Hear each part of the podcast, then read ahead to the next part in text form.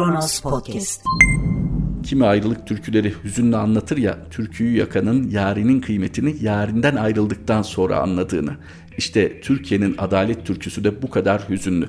Belki hiçbir zaman Türkiye'ye adalet yar olmadı ama hiçbir zamanda bu kadar ayrı düşülmemişti. Merhaba, 14 Temmuz 2021 Çarşamba günün tarihi ve Kronos Haber'de Kronos günden başlıyor. Aynı savcı Gökçe'nin çapsız sözünü eleştiri, vatandaşınkini hakaret saydı. Ankara Cumhuriyet Savcısı Avni Rıfat Baysal, eski Ankara Büyükşehir Belediye Başkanı Melih Gökçe'nin Ankara Büyükşehir Belediye Başkanı Mansur Yavaş için kullandığı çapsız ifadesini eleştiri kabul ederek kovuşturmaya gerek yok kararı verdi. Aynı savcı AK Partili Mamak Belediye Başkanı Murat Köse'ye sosyal medya hesabından çapsız diyen bir yurttaşın sözlerini hakaret sayarak yargılanmasını istedi.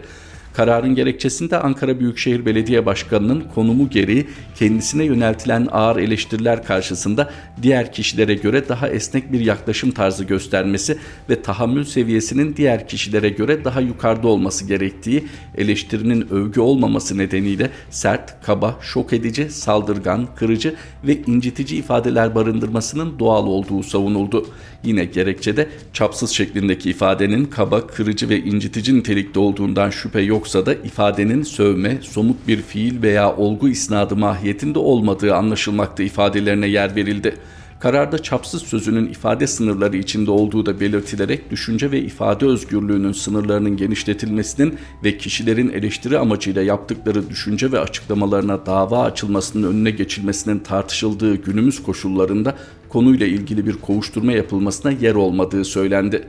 Yavaş hakkında bu kararı veren savcı aynı konuda AK Partili Mamak Belediye Başkanı Murat Köse için farklı bir karar verdi. Savcı Köse'ye sosyal medya hesabından Murat Köse isimli çapsız şovmen koca mama nasıl yönetecek? Mama artistlere yem etmeyiz iyi ki büyük şehir var sözlerini kullanan yurttaşın yargılanması için dava açtı. Savcı yurttaşın bu paylaşımının kamu görevlisine karşı görevinden dolayı alenen hakaret olduğunu söyleyerek yargılama istedi. Çok mu önemli? Yani Türkiye'de yüzlerce, binlerce silah dağıtılmışken, Türkiye'de üstünden 5 yıl geçmesine rağmen aydınlatılmamış ama binlerin, milyonların hayatını karartmış 15 Temmuz dururken gerçekten çok mu önemli belediye başkanına bu şekilde çapsız ifadesini kullanmak? Evet önemli. Çünkü burada kimin kim için ne söylediğinden çok bir savcının yani Türkiye Cumhuriyeti adına bir takım şikayetleri değerlendiren yahut da reysen harekete geçerek bir takım suçları tespit eden ve cezalandırılması için iddianame hazırlayıp dava açan savcı diyor ki A şahsına çapsız derseniz sorun yok, B şahsına çapsız derseniz hakaret. Şimdi bu çifte standardı nasıl tarif edebilirsiniz? İster istemez çoğumuzun aklına 2. Mehmet'e ait olduğu söylenen o söz gelecektir. Hani kadıyı satın aldığın gün adalet ölür, adalet öldüğü gün devlet ölür. Bu yaklaşım açısıyla baktığınızda sayın savcıya şu soruyu sormak her vatandaşın hakkı değil midir? Acaba belediye başkanları arasında da hani kullandığınız bir ifade var ya esneklik bu tür eleştirilere karşı bir esneklik olması, diğer insanlara nazaran daha toleranslı olması şeklinde bir gerekçeniz var.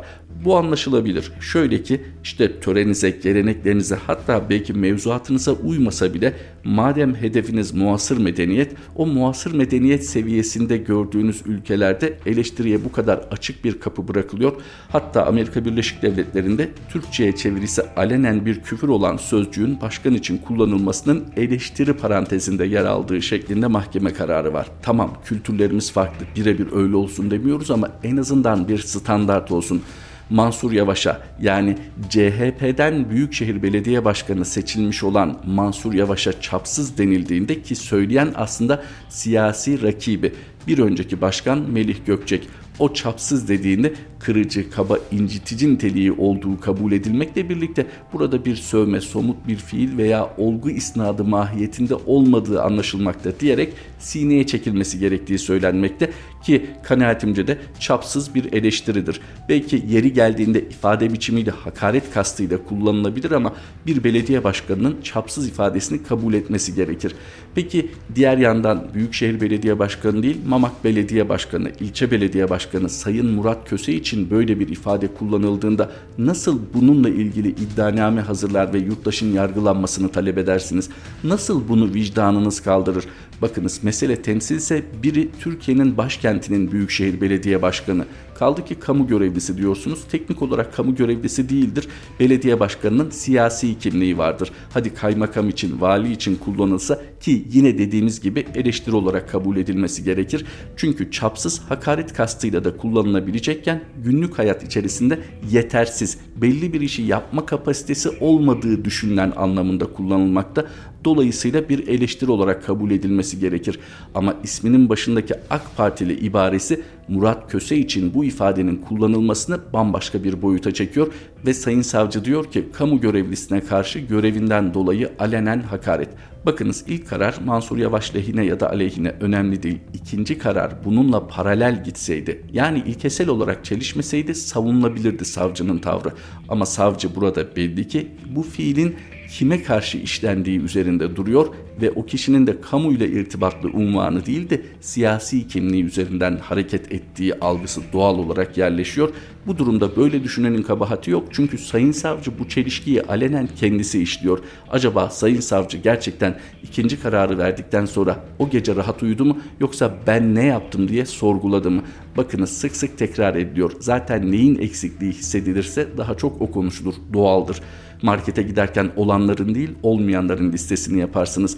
Türkiye'de de bu sıralar adaletin konuşulmasının başka bir esprisi yok. Yok çünkü eksikliği hissediliyor. Hatta insanların hayatına mal oluyor bu adaletsizlik.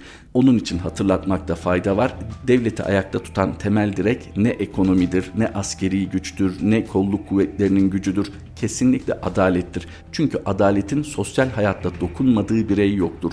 Adaletsizlik de ne kadar geniş kitleleri mağdur ediyorsa ve ne kadar bariz bir şekilde cereyan ediyorsa devletin içeride ve dışarıda itibarı o kadar hızlı çöker.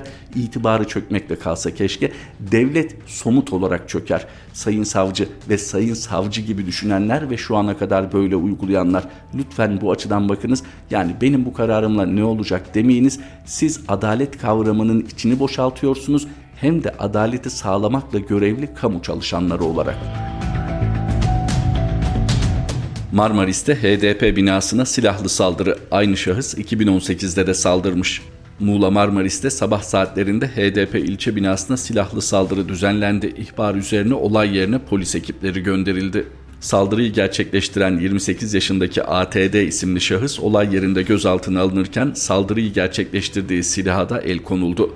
Gözaltına alınan ATD'nin HDP ilçe binasına ticari taksiyle geldiği 2018 yılında da aynı şekilde HDP ilçe binasının camını kırdığı ve mala zarar verme suçundan işlem yapıldığı tespit edildi. Silahlı saldırının olduğu sırada ilçe binasında partililerin olmadığı öğrenildi.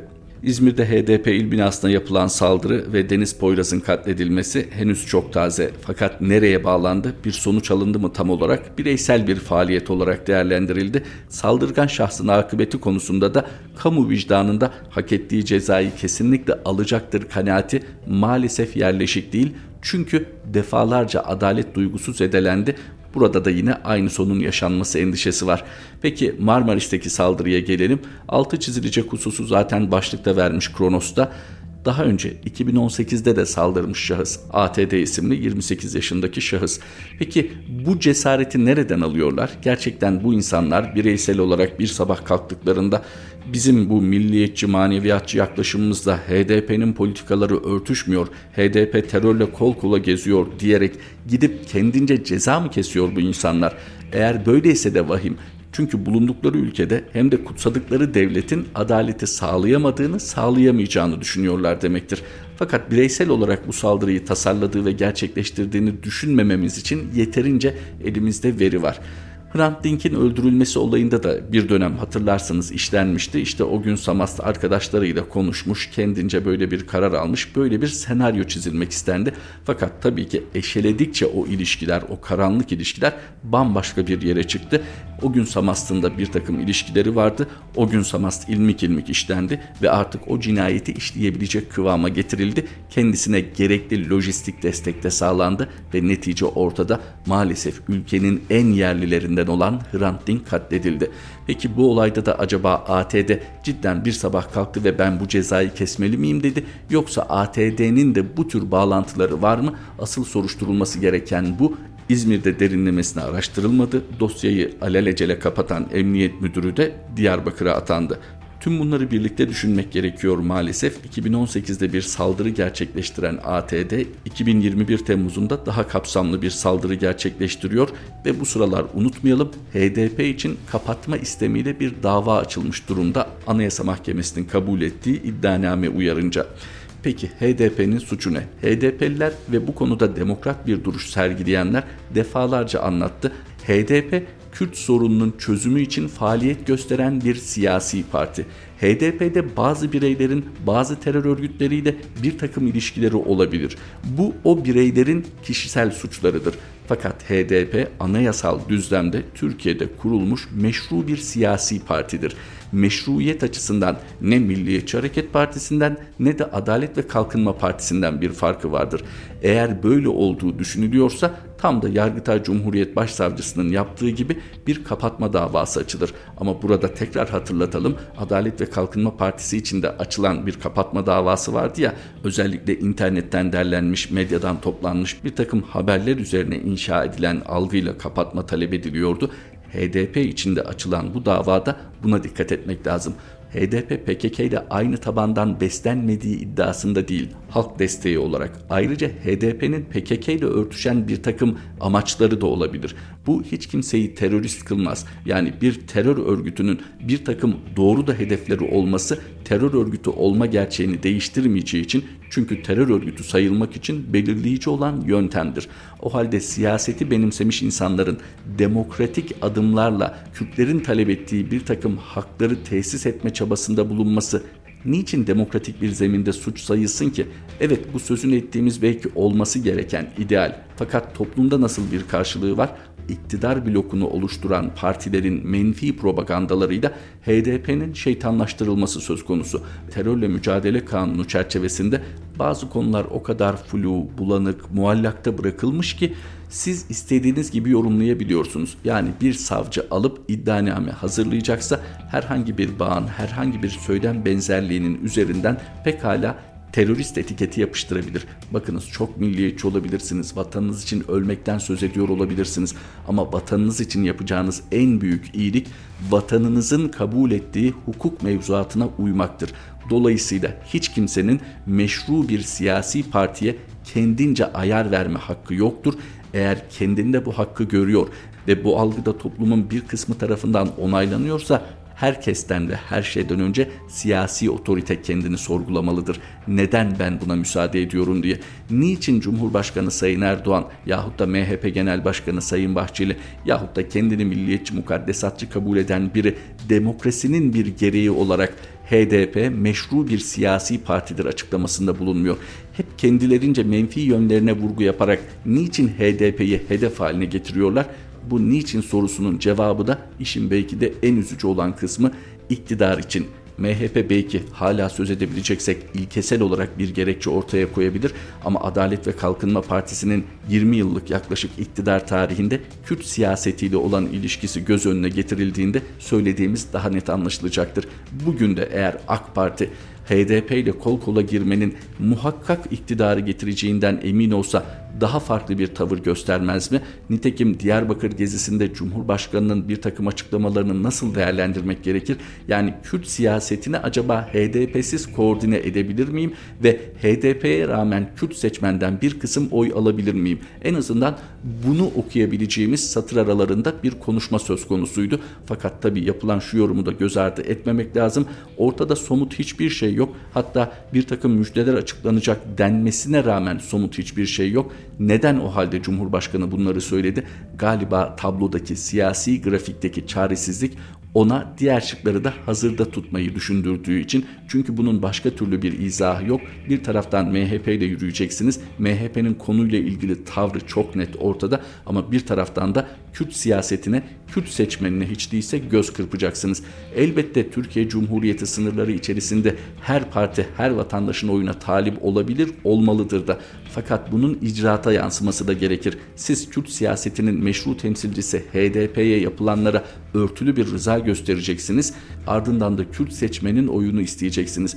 Bu çelişkiyi izah etmeden Türkiye'de Adalet ve Kalkınma Partisi'nin sağlıklı bir Kürt siyaseti izlemesi mümkün görünmüyor. Nitekim çözüm sürecinde çok sorgulanan hani AK Parti samimi mi gerçekten çözüm için hareket edecek mi bu soru işareti vardı ya daha sonra anlaşılıyor ki iktidara giden yol yahut da iktidarı pekiştirecek yol kimle yürüdüğünüzün çok önemi olmadığı bir yol. Mesele sizi oraya taşıyana kadar yanınızda yer alması.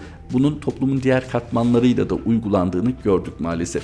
Burada AK Partili Sayın Recep Tayyip Erdoğan'ın hem siyasi kimliği hem de kişiliği etkili. Sedat Peker, seçimi kaybettiğinizde tıpış tıpış gideceksiniz. Organize suç örgütü lideri Sedat Peker kendisinin kayıp silahlar açıklamasının ardından gri propagandayla halkın beynine bunlar seçimle de gitmez algısını yerleştirmeye çalıştıklarını işaret ederek binlerce senelik geleneği olan Türk devletinde maalesef ki tanımamışsın seçimi kaybettiğinizde tıpış tıpış gideceksiniz dedi. Sedat Peker sosyal medya üzerinden kendisinin adamı olduğu iddia edilen kişilere yönelik yapılan operasyonlara tepki gösterdi ve İçişleri Bakanı Süleyman Soylu'yu hedef aldı. Sedat Peker oğlunun ve arkadaşlarından birinin koronavirüse yakalanması sebebiyle bir müddet sessiz kaldığını Twitter'da belirttikten sonra devam ediyor. İçişleri Bakanı Süleyman Soylu'nun gazeteci Barış Terkoğlu'nu kendi paylaşımlarını yorumladığı için tehdit ettiğini işaret ederek sana kötü bir haberim var. İlkokul öğrencileri bile senle ilgili süslü Süleyman diyorlar. Sen bu saatten sonra Hitler kadar insan öldürsen bile senden kimse korkmaz. Gırgır dergisinde eskiden olan Avni'nin tehdidi senin tehdidinden daha çok iş görür. Senden korkan senin gibi olsun, Yüce Allah korusun, Doncu Süleyman. Beni tanıyan bir iki insanı gözaltına alırken tanımadığım 20-30 kişiyi de gözaltına aldırıyorsun. Sana sözüm olsun mezardan annemle babam çıksa onları bile gözaltına alsan ben yolumdan dönmem. Ben artık sizlerle ahretlik oldum dedi. Sedat Peker Süleyman Soylu'yu hedef aldığı ifadelerini sürdürüyor fakat üstünde özellikle durmak istediğimiz konuya gelelim. Asıl olan millettir, devlettir. Süslü sülü yaptığın tüm suçların yanında bana bilgi sızdırdığın için, yurt dışına kaçmamı sağladığın için zaten Yüce Divan'a kesin gideceksin. Senin Habertürk'teki röportajın, benim Reşat Fazlıoğlu ile yaptığım telefon konuşması, bir de o zamanki HTS kayıtları çıktığı zaman dosya tamamlanmış olacak. Unutma seçimi kaybettiğinizde tıpış tıpış gideceksiniz. Eğer aksi bir hamle yaparsanız vatan delilerinin, vatan fedailerinin, vatan serden geçtilerinin kim olduğunu göreceksiniz. Sedat Peker kendi kabul ettiği kadarıyla organize suç örgütü lideri Sedat Peker Süleyman Soylu'yu hedef alıyor ama artık söylemlerinden anlaşılıyor ki asıl hedef Süleyman Soylu değil daha önce abi olarak bahsettiği ve şu ana kadar da üslubunu bozmadığı Recep Tayyip Erdoğan'ın ve Recep Tayyip Erdoğan'ın şahsında cisimleşmiş hükümetten bahsediyoruz. Bundan sonra böyle okumak daha makul olacaktır. Özellikle de Sedat Peker'in kimin sözcüsü olduğunu anlamaya da yardımcı olacaktır. Şuradan başlayalım. Süleyman Soylu Adalet ve Kalkınma Partisi'ne sonradan eklemlenmiş bir isim ve her sonradan eklemlenen gibi Adalet ve Kalkınma Partisi'nde kabul görmek için bir takım aşırılıklara başvurmuş bir isim. Burada belki Sedat Peker'in de iddia ettiği Erdoğan'dan sonraki Cumhurbaşkanlığı için ismini parlatma çabası etkili olabilir. Ama bu hareketlilik, bu öne çıkma çabası bir takım kriminal dosyalara da Süleyman Soylu'nun ismini sokmuş görünüyor. Sedat Peker bu konuda iddialı tekrar ediyor Yüce Divan'a gideceği konusunda. Fakat artık toplumda da kabul gördüğü şekliyle Süleyman Soylu üzerinden yürüse de Sedat Peker şu son ifadeyle Unutma seçimi kaybettiğinizde tıpış tıpış gideceksiniz. Bu ifadenin doğrudan muhatabı Süleyman Soylu değil Recep Tayyip Erdoğan'dır. Recep Tayyip Erdoğan'ın şahsında somutlaşmış Cumhur İttifakı'dır, iktidar blokudur. Sedat Peker'in bundan sonraki doğrudan muhatabı Recep Tayyip Erdoğan'dır ve Sedat Peker Ergenekon'un sözcüsüdür. Belki bir cümleyle özetleyebileceğimiz bu kanaatin pekiştiricisi de seçimi kaybettiğinizde tıpış tıpış gideceksiniz ifadesidir. Çünkü soylu doğrudan muhatabı olamaz seçimi kaybettiğinde tıpış tıpış gitmenin. Burada Ergenekon'un bu ismi sevmiyor, belki de doğru bulmuyor olabilirsiniz fakat kamuoyundaki algısına karşılık özellikle kullanıyorum. Ergenekon'un açık mesajıdır. Sandık oyunu yapmana izin vermeyeceğiz. Buna kalkarsan biz de vatan fedaileri, vatan delileri ya da vatan serden geçtileri kimse onlarla sahada olacağız demektir. İşte şimdi dağıtılan silahların önemi bir kez daha ortaya çıkıyor. Bu silahlar eğer tiyatrodaki kural geçerliyse görünen silah mutlaka patlarsa Türkiye'nin canını çok sıkacağı benziyor.